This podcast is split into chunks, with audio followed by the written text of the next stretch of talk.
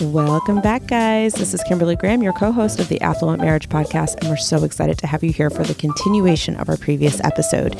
Before we get started, I want to make sure that you guys know that you can follow us and converse with us at the Affluent Marriage Pod on Instagram. That's where you can find us to connect with us, like our content, share our content, any of those types of things, but we also want to hear your stories there as well. So excited for the new stuff that you're going to learn from today's episode, and without further ado, let's get back to the show.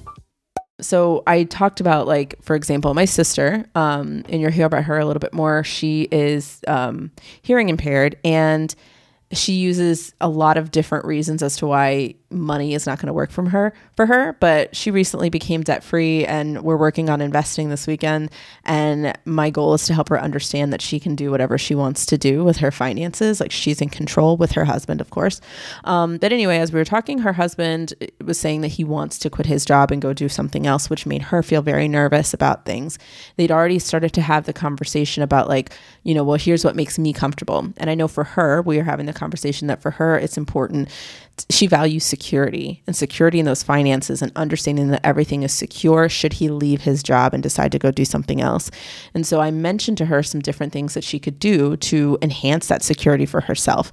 If he's still like, I'm unhappy, I don't really want to be in this job anymore, cool. What's going to help you feel secure so that you can give him the space to do what he needs to do best for him?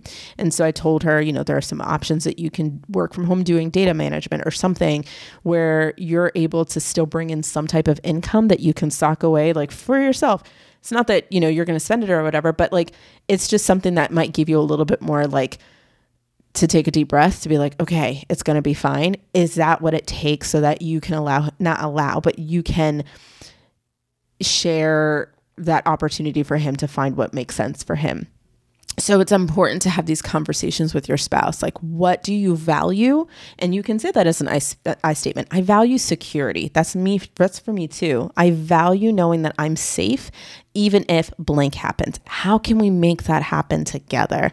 And so, yeah, it's just really important. No, that was a great example of an I statement, right? So you can't accomplish any of that with criticism and blaming. Mm-hmm. So use those I statements. Don't gaslight. Please. Tell them what you value. Tell them what you feel. Mm-hmm. I love that.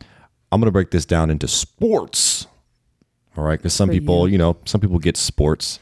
All right. One thing we said is blaming people for past financial mistakes. Mm-hmm. Okay. Let me put it like this. Okay. It's week 4 of the NFL. The Packers are playing the Bears. All right. Over my head already. And let's say the Packers lose the game, you know, because, you know, I'm a Packers fan, but I'm not really a fan of the Packers right now. But let's say they lose the game. Let's say the running back fumbles the ball, you know, the Bears pick up the ball. They run it in for a touchdown. Game over, right? Mm-hmm. Bears win. You could easily, you know, blame that running back for fumbling the ball. You know, it was his bad. It was his mistake. Mm-hmm. He lost that game. Okay. Let's fast forward. Right now we're in the final week of the season, or we're in the playoffs, all right?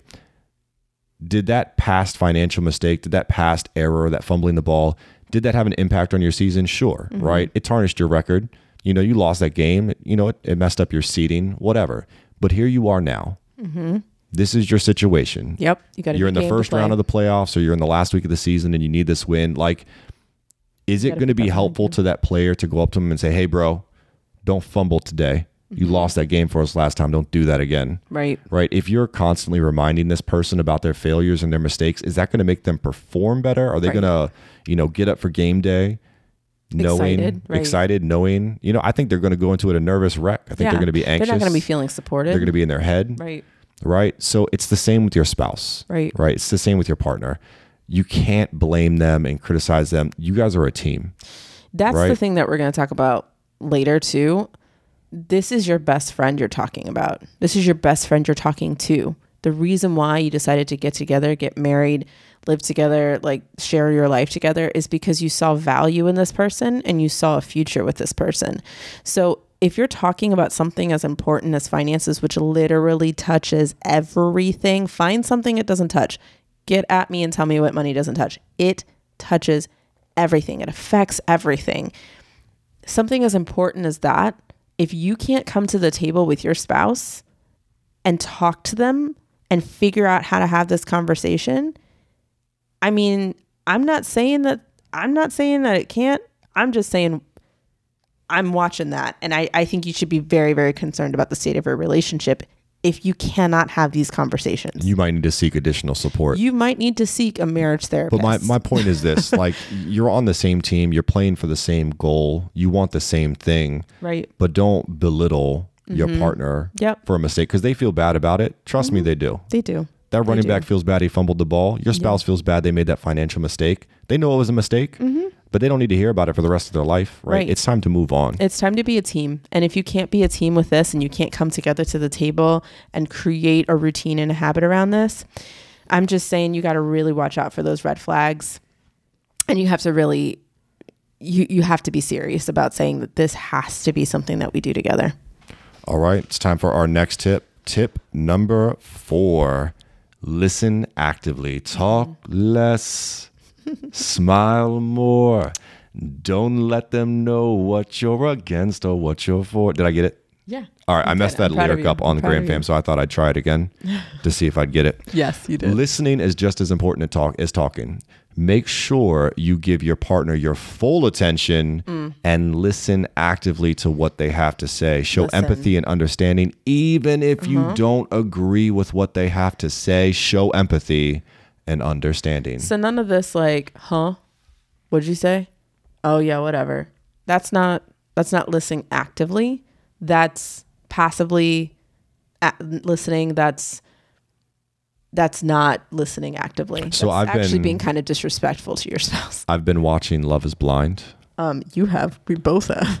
And this is a hyper... All right, first of all, Love is Blind is a show on Netflix where people find out... It's a trash show. It's very trashy. And that's why we love it, right? Sometimes you need that. People are going on blind dates and they're trying to see, is love truly blind? Because you don't see the person...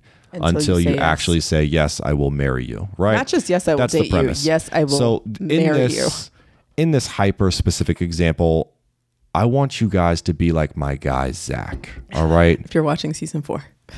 In season 4, Zach is a little bit creepy because he maintains incredibly strong eye contact, and the dude doesn't blink. He doesn't. Irina made sure that he knew, like she said, he looked like a cartoon character because he never blinked. But I bring this up because I want you to listen so attentively to your spouse that you do not blink. Like, I want you to make creepy eye contact. Like, I want you to look at your partner.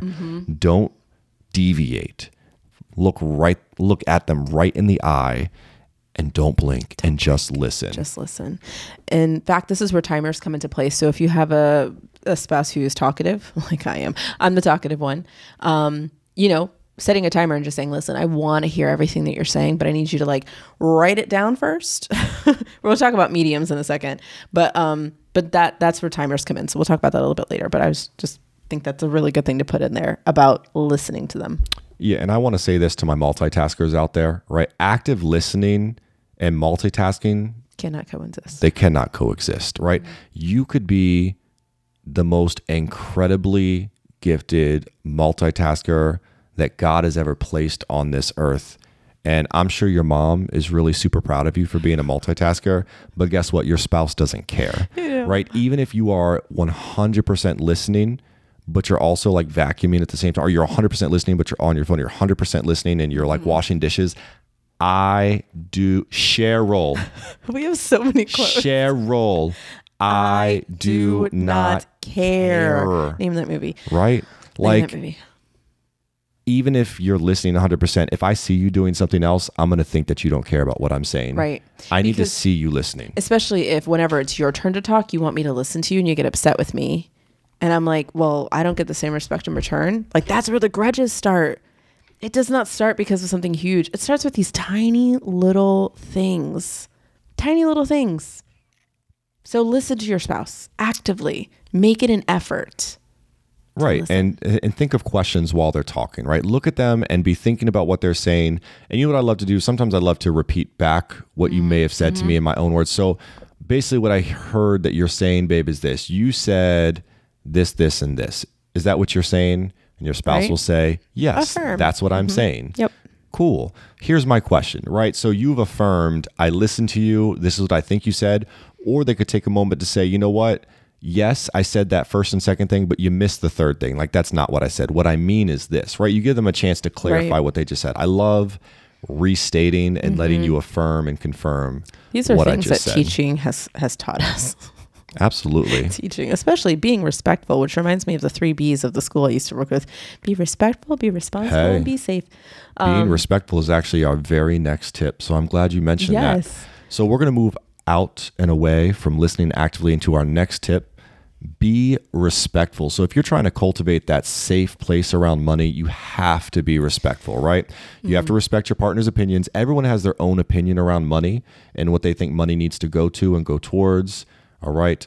You need to respect that. Even if you don't agree with them, respect that that's their opinion. That's where they're coming from. You need to avoid derogatory and dismissive comments. And I'm going to add on here, don't interrupt. Yes. And it's important to not talk over the other person, especially, oh my gosh, the gaslighting. I hear so much gaslighting when someone is pouring out their heart about what they want to see or how they're feeling, and the other person's like, well, that's your fault. That's your problem. That's whatever.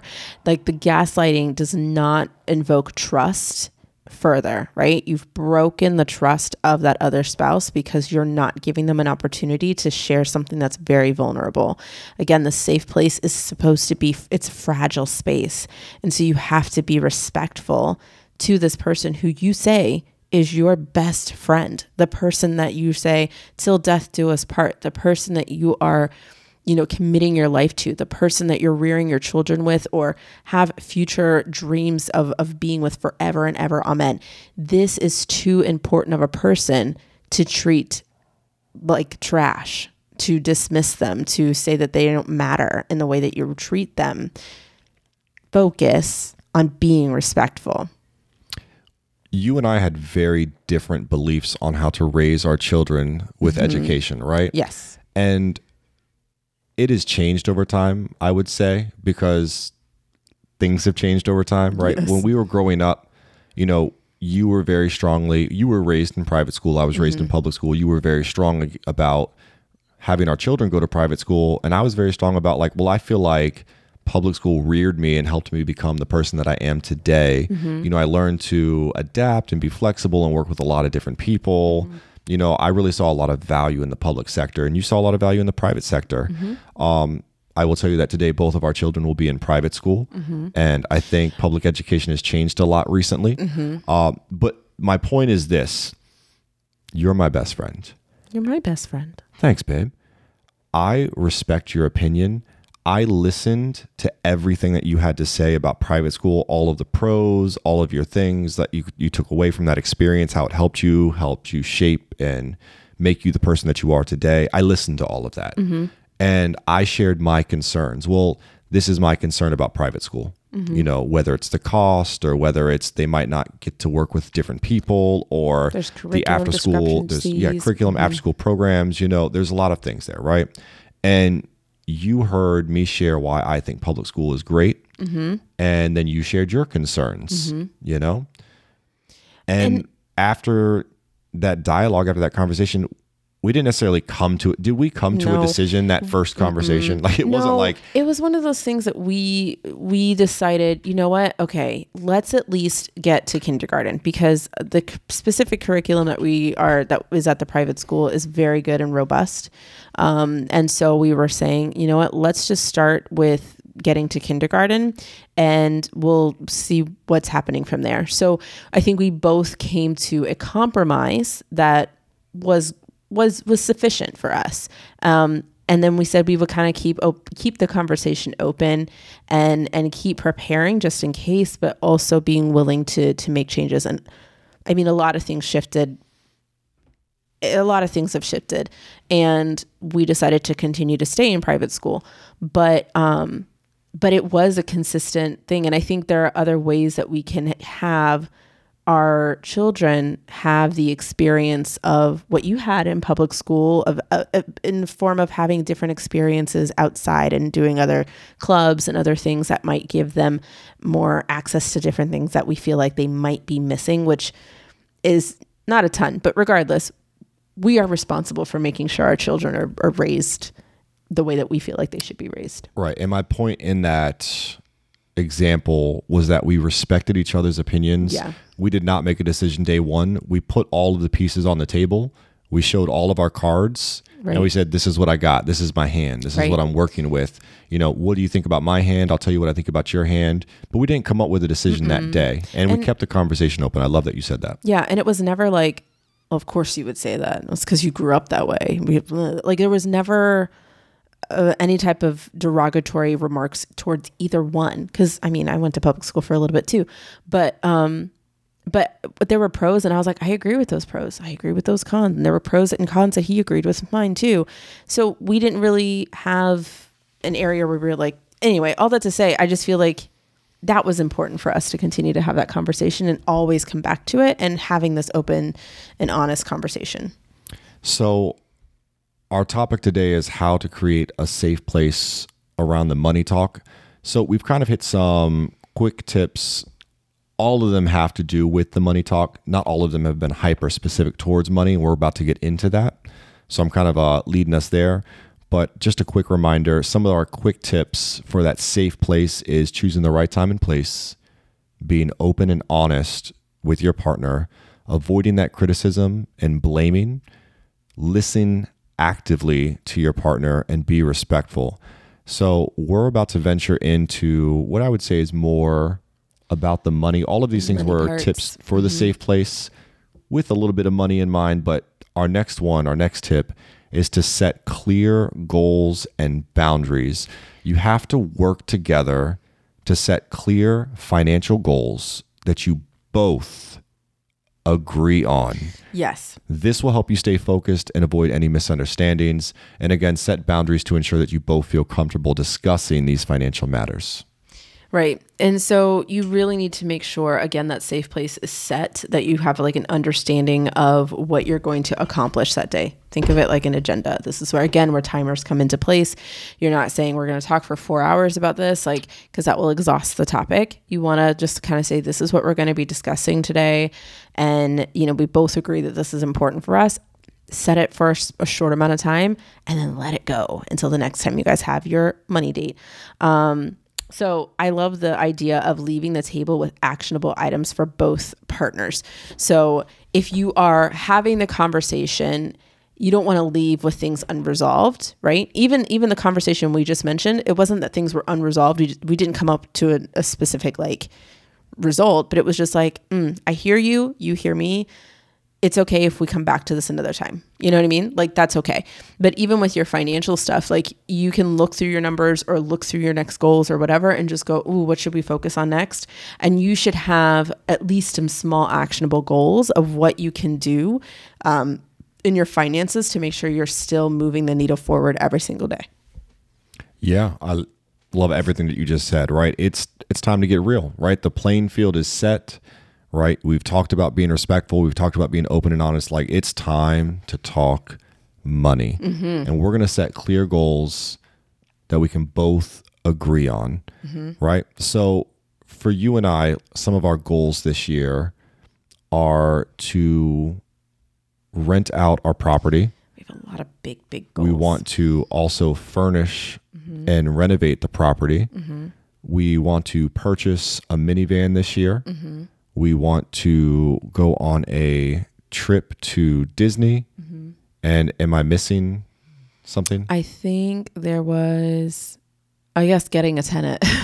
Getting the tenant. I think there was 5 things. So we've got some big goals. So when we come to the table, right, we have to set those goals and we have to make sure we agree on them. Right. And agree on the order in which we pursue them. Yes. Right. Which because is a whole nother thing too, right? You know, we're weird. On our drive home from our trip from South Carolina, we kind of ranked our, you know, our 5 things that we're doing this year, you know, our big things in our order in which we prioritize them or see them the as like the level of excitement that we have. That's what it was. Excitement. Because we knew we were doing all of those things this year, but we were like, you know what? Like, what is the level of excitement about these things? Because there's different things that you're going to be excited about. Mine is obviously the vacation because I like to have tangible goals that I can say, yes, this is my goal. For him, it was different, and that's okay. We're reaching any of those goals. It doesn't matter what our motivation is, as long as it gets done but we're both in agreement that every single thing on that list is something we're really, really excited about doing. So the cruise was like the number one thing on your list that you're the most excited about, right? Yeah. But just because it's what you're the most excited about doesn't mean that's what we're doing first. No. With our finances, we had to come up with something that we agree on. Mm-hmm. I said the tenet was the thing I was most excited about because it allows me to potentially get out of education, right? Mm-hmm. So we have differences in what we prioritize as important or exciting, but we have to come to an agreement on what we do first. And on that, the first thing that we are going to tackle is renovations and the minivan, correct? Right, because if we are getting a tenant into the house, we can't get a tenant into the house until we have the house furnished, until we have the bathroom renovated. So that kind of helped and talked through our prioritization of what needed to happen first in order for other things, the domino effect to be created. Essentially, like some of these things are all happening around the same time, which is going to be really fun. And I know there's going to be hardships in that, but I'm so excited because we're being able to still achieve our goals while still like working through this, right? So it makes the hardships a little bit easier because you're like, but we're getting to do the thing that we've been wanting to do for the past like 2 years. I'm so excited. Really more than that, like 8 years. Like we've been wanting to do this since we got this property. The last thing we forgot to say was moving out.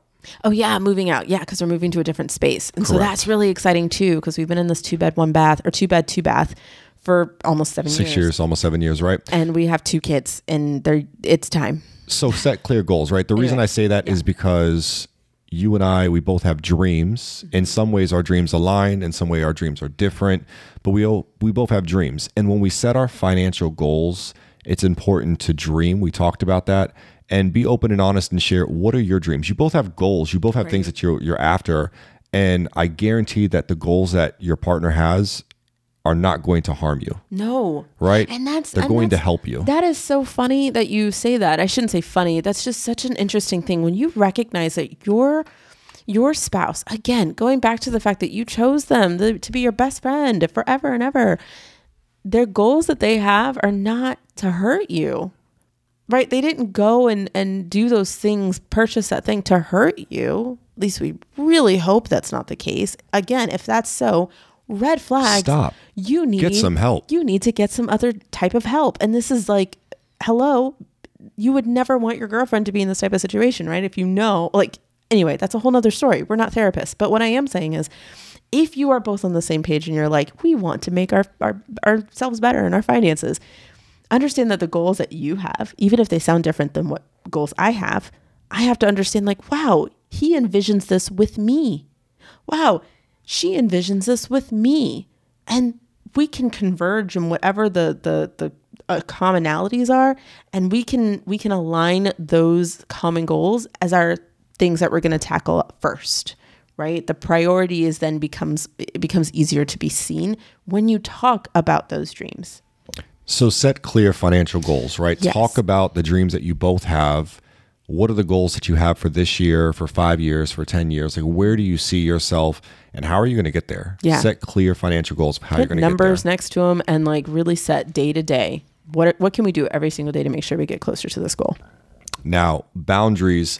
Boundaries to make sure you both feel comfortable during the conversation. We've talked a lot about that through this entire Safe Place conversation. So, quick reminder, right? There's no arguing. No arguing. You're being respectful. You're not raising your voice. Mm-mm. Once you do that, you kind of shatter the safe place like we talked about. I mean, don't use the you statements. Use the I statements, right?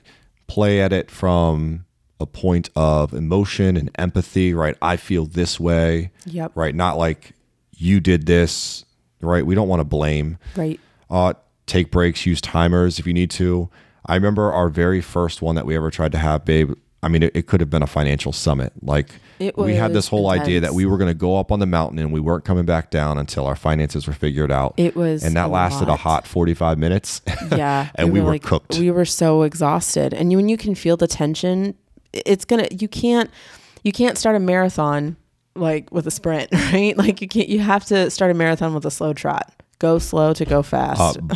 Barney from How I Met Your Mother. He would disagree with you. He would disagree strongly. He wouldn't, because at the end of the episode, he's on the subway and he can barely walk. That is true. You're going to be exhausted if you try to do the whole thing in one night, right? So like, you have to just like use timers and just say like, we're going to talk about this for 10 minutes. If that's all we can handle, that's all we can handle. I understand that. You understand that. And we have to build our stamina to get to that point where we can have financial summits, which we'll talk about in a second. Right. If you notice your partner's starting to get a little glossy-eyed or they're starting to yawn, like, don't take it as disrespectful. Just take it as, hey, we might have been having this conversation for too long, or maybe we started at the wrong time. Like, maybe it was way too late, or they've had a really long day. Like, just... Don't take it personally. Are you getting tired? Like, okay, not a problem. Is there another time we can have this conversation that would make sense for you, right? Like, we've been doing this for like 15 minutes. Like, why don't we go ahead and like, we can have this conversation another time. Is that okay? You know, right, let's go get a coffee. Like, dude, let's watch a show together. They're a real person. Let's take time away from each other for a second. You go play your game. Yeah. I'll go read a book, watch a show. Do what you got to do, man. All right. Talk to me about this one, Kim. Safe word when things get heated. Listen, we're not talking about that type of safe word, but I mean... You use the same one if you want. Safe word. When things get heated, you can tell in an argument when you're having with or discussion that you're having with your spouse, when you are getting super emotional about something that's being talked about. Maybe it's triggering you. Maybe it's like hitting on something that maybe was something from the past, maybe from when you were growing up, because these money, like, mindsets don't just show up. They've been there for decades. Okay. So when you are in these conversations with your spouse and you notice that yourself getting triggered, have a safe word. Like, Hey, this is, I don't even know, Cookie Monster. Just to break that. I don't know. Incredible. I don't know. You had a moment to say the first thing that came to your mind that you would consider safe.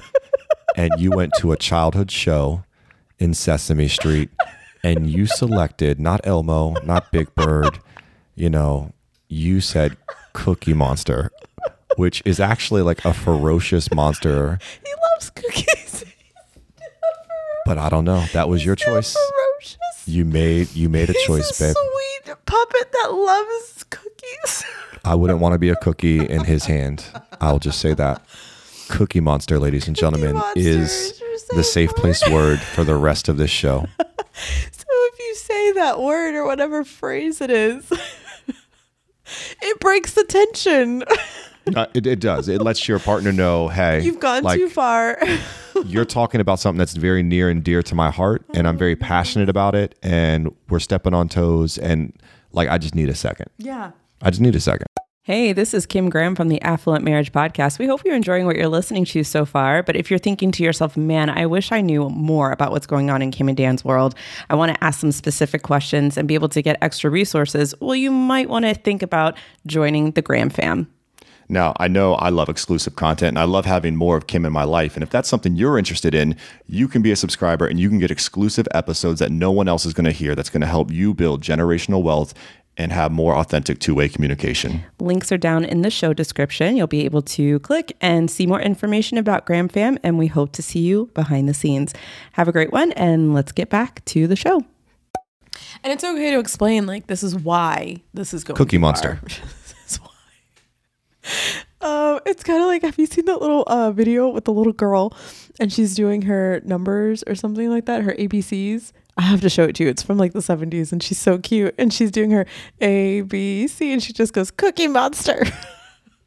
I feel like, wasn't that our kid? Like, or is that where? Oh, no. I think Phil made it our kid. Oh, from that video. From that classic video. Yes. Okay. Oh my god. You talk about me mentioning some hyper specific moments in time. You just mentioned something from the 70s. Like, it's a cute I'm like, just saying video. That's pretty hyper specific. It's a cute video. Okay. Anyway, Cookie Monster, friends. In terms of setting boundaries, look, don't run away from the conversation. Don't tune out. You need to be, we've said this, an active listener. Mm-hmm. You need to be present. That means the world to your partner. Be present. Seriously. And if it's getting long-winded, like, be honest, which is another part of this. Be honest and say, hey, babe, can we take 5? Yep. Can we come back tomorrow? Can we, I need a moment. And spouse who is hearing that, respect that. respect it. Because if you want to accomplish these goals, you gotta work. It's together. Not going to happen tonight. Nope. Because Rome was not built in a day, right? You got to do it brick by brick. Stop trying to get to the top of the mountaintop in one conversation. Ain't going to happen. All right. Here's the last thing for setting boundaries. Okay. You said this, Kim. You're a talker. I am. I feel like I'm a talker too. You are. But sometimes talkers. That's why communication is something we talk about so much, because we talk. Maybe. A lot. But listen, talkers, all the Kims out there and the Dans and all the y'all need to shut up. Shut your face. Shut up. Shut your pie hole. I like when they say that and they put the space between shut up. I don't know why. It's just very dramatic shut to me. Up. Yes. I shut love that. Uppeth. If you want to say shut up to me, just put that pause between the shut and the up. I love that. I might respect it more. You know what? But you need to shut up, right? And if you're the silent type, you need to speak up, all right? Wait time, and this is good for talkers, all right? I know it's hard for talkers, but wait time is everything, right? Ooh, that's hard for me. Count to like 15 in your head. I know that's really hard. The silence is awkward, but listen, the silent and the quiet type, like they need some time to process. Mm-hmm.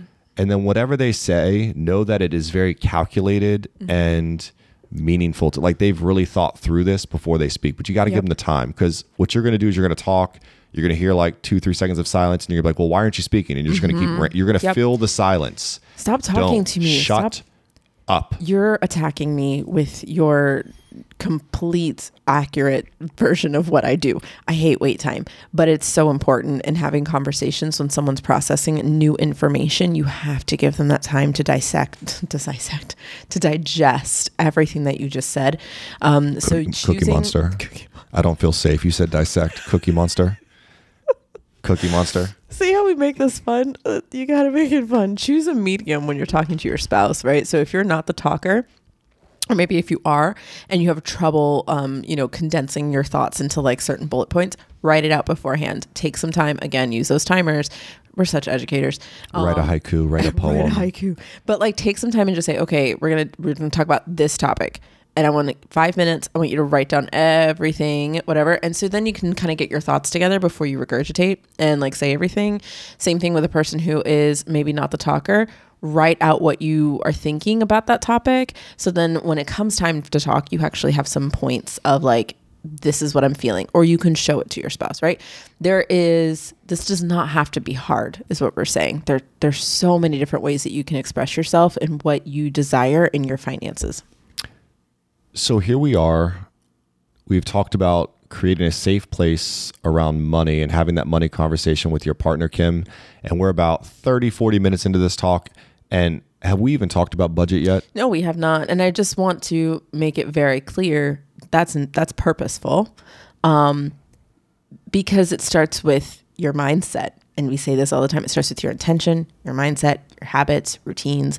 That's where it starts. In fact, our Affluent archive, you're going to hear about it, this is where it begins. When you start to understand how to communicate your needs and hear your spouse's needs, that, and you actually have like actionable steps, that's where you're going to start being able to actually talk about creating a budget. Not until then. After you've accomplished your dreams and know exactly what you want to be able to do, then and only then would I pull out the numbers. Otherwise, don't even think about it. Right, because how many money conversations start with just like, hey, babe, like I was on the bank account and I saw that this went through. Like, why did this happen? Like, babe, we need to look at our budget because we're spending way too much. Like the conversation goes right to the budget, and it really shouldn't. Mm-mm. Like, mm-mm. No, that's like, no. I was about to say something that I'm a little bit embarrassed to say because my mom might listen to this podcast. So I won't say it. Really? Are you censoring yourself right now? I am censoring myself. Wow. You know, I love that. Even I'm 34 years old and I don't want to say something naughty. Even the listeners know where you were going with that. And I know where you were going with that, but you're still not going to say it. You know where I'm going with that. Don't get to the budget part until you... You got to work your way up to the budget. Cookie Monster. Your mom is like shouting in the car, Cookie Monster, Kim, Cookie Monster.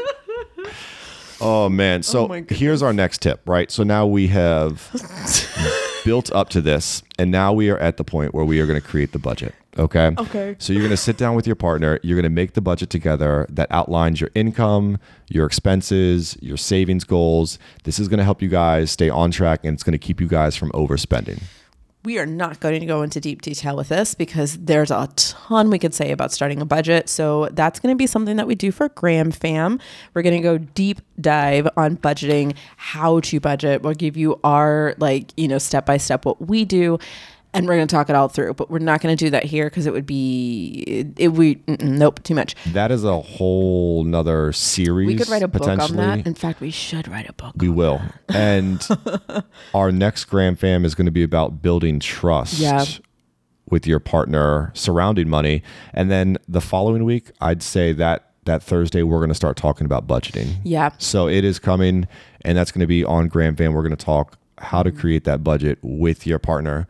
But we'll say this, it takes time, right? You said Rome wasn't built in a day. You got to go slow to go fast. Mm-hmm. Like when you're formulating that budget, know that you're tracking your expenses. Mm-hmm. That takes time. You got to go back and look at the past month or previous months and track it. Go ahead. And let me just say this, right? Because I want to also say this one thing about budgeting, because I think this is so freaking important for people to hear.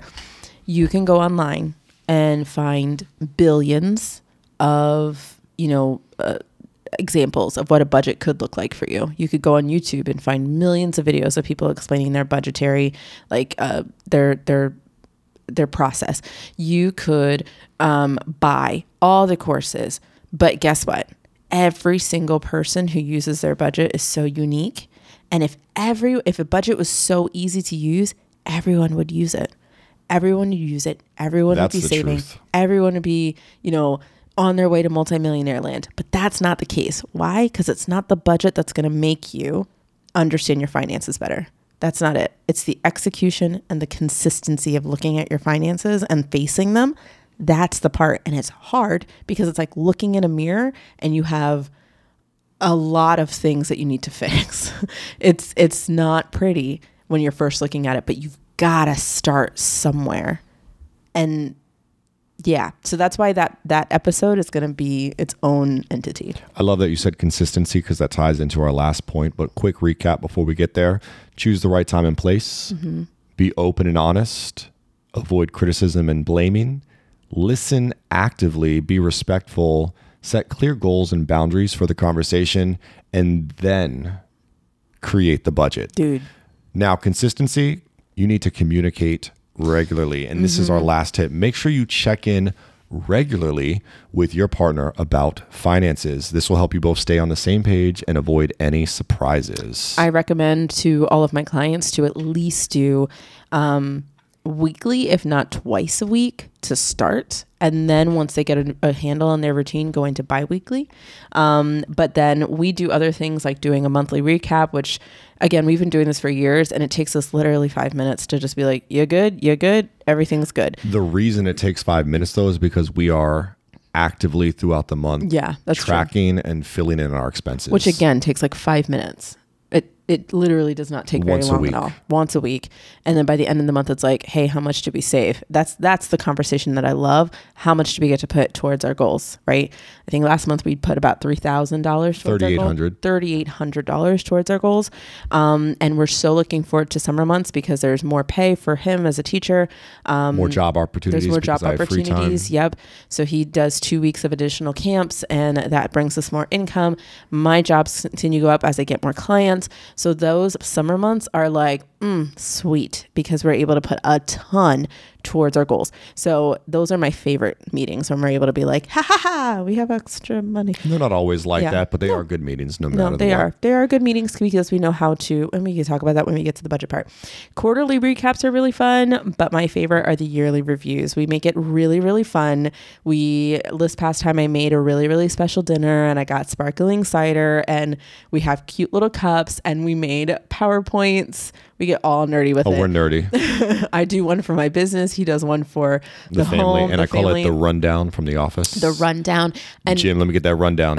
Yeah. What's a rundown? Yeah, I'll get you that rundown. Sure. And we're texting each other throughout the week. And we're like, oh my gosh, the numbers for this year are so awesome. You're going to love this. And I'm like, oh, you're going to love the numbers that we have for KG Financial. This was so eye-opening. And it's literally our favorite I love our quarterly and our yearly reviews. They're so uplifting. So you got to make it fun.